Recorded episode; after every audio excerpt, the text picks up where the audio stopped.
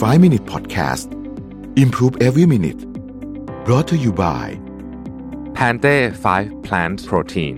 อร่อยลีนโปรตีนสูงกว่าจากพืช5ชนิดแลคโตสฟรีปราศจากกลูเตนไม่เติมน้ำตาล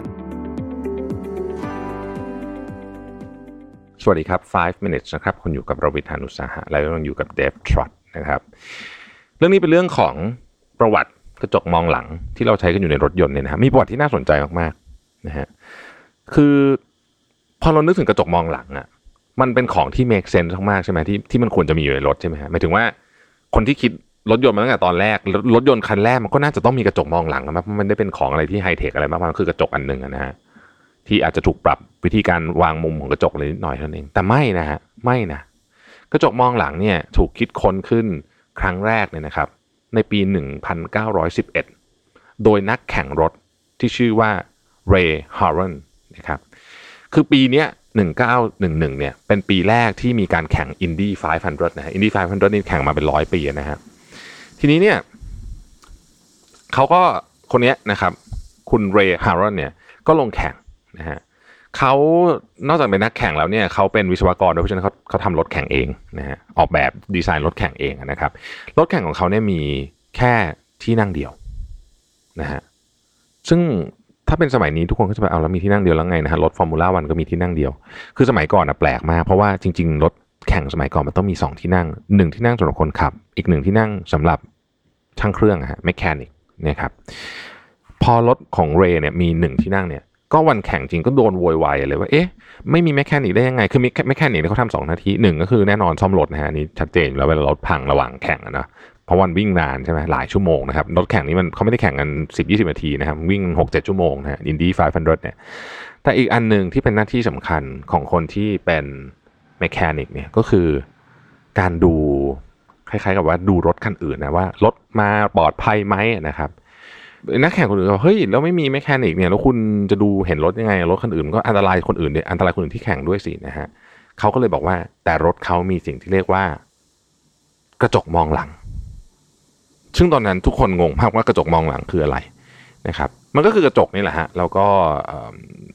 อันนี้ก็อยู่ข้างหน้าพวงมาลัยเลยนะฮะ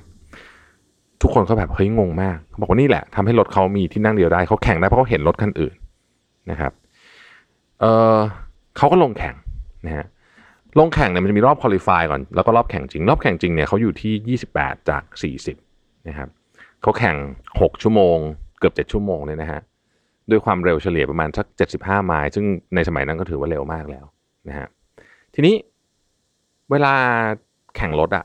นึกถึงพิทสต็อปนะฮะในอดีต100กว่าปีที่แล้วเนี่ยพิทสต็อปมันไม่ได้เท่ๆแบบทุกวันนี้ที่แบบปึ๊บเข้า5วิ7วิออก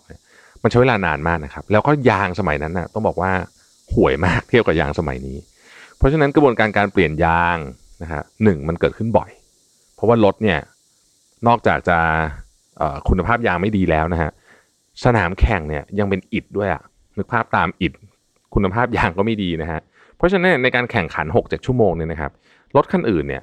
เปลี่ยนยางกัน10กว่ารอบฮะ10กว่ารอบแต่ด้วยรถของเรย์เนี่ยอาจจะไม่ได้แรงเท่ารถคันอื่นนะครับแต่เนื่องจากเขามีที่นั่งเดียวน้ำหนักน้อยกว่าเยอะน้ำหนักอาจจะหายไป 7-80 กิโลซึ่งถือว่าเยอะมากแล้วเนี่ยนะฮะจาก10กว่าครั้งที่คนนักแข่งคนอื่นเขาเปลี่ยนยางกันเนี่ยเขาเปลี่ยนยางแค่4ครั้งฮะนะฮะ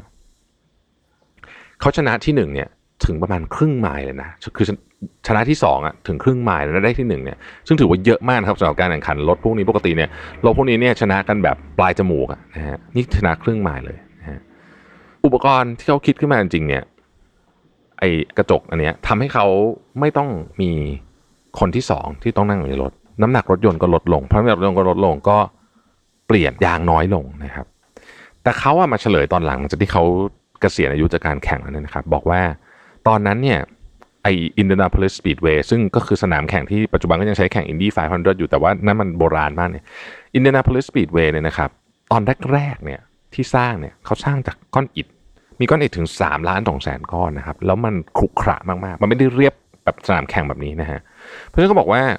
ไอกระจกที่เขาทำมาจริงๆมันมองไม่เห็นอะไรเลยนะเพราะมันเด้งมากนึกออกไหมคนเด้งมากก็มองไม่รู้หรอกว่าข้างหลังมีอะไรนะฮะแต่ว่าเพราะกระจกนั้นน่ะทำให้เขาสามารถที่จะลดคนลงไปได้1คนมันทำให้เขาชนะได้นะฮะและเราก็ได้กระจกมองหลัง มาใช้จนถึงทุกวันนี้สิ่งน่าสนใจเกี่ยวกับเรื่องนี้ก็คือว่าของที่มันถูกคิดขึ้นมาในแง่มุมหนึ่งเนี่ยนะฮะอันอาจจะเป็นเหมือนกับคล้ายๆกับเรียกว่าเป็นอุบัติเหตุก็ได้นะคือมันถูกคิดมาเพื่อเรื่องหนึ่งแล้วมันก็ถูกนำมาใช้ในอีกเรื่องหนึ่งจนกระทั่งเรามีกระจกใช้จนถึงทุกวันนี้นะครับถ้าไม่มีกระจกมองหลังที่ถูกคิดวันนั้นเนี่ยนะฮะอาจจะมีคนบาดเจ็บล้มตายจากเรื่องของอุบัติเหตุทางรถยนต์เนี่ยอีกเยอะมากในเฉพาะช่วงแรกๆนะฮะเพราะฉะนั้นนี่ก็ถือเป็นคุณูปการอย่างหนึ่งที่เกิดขึ้นจากจะใช้ความไม่ตั้งใจก็ได้เพราะจริงๆเขาตั้งใจแบบอื่นนะฮะก็เป็นเรื่องที่น่าสนใจดีนะครับว่าประวัติของที่ดูเบสิกมากๆที่มันดูแบบมันก็ต้องมีอยู่แล้วไหมเนี่ยก็มีที่มาที่น่าสนใจนะครับพบกันใหม่พรุ่งนี้นะครับสวัสดีครับ5 Minute Podcast Improve Every Minute Presented by Pantene 5 Plant Protein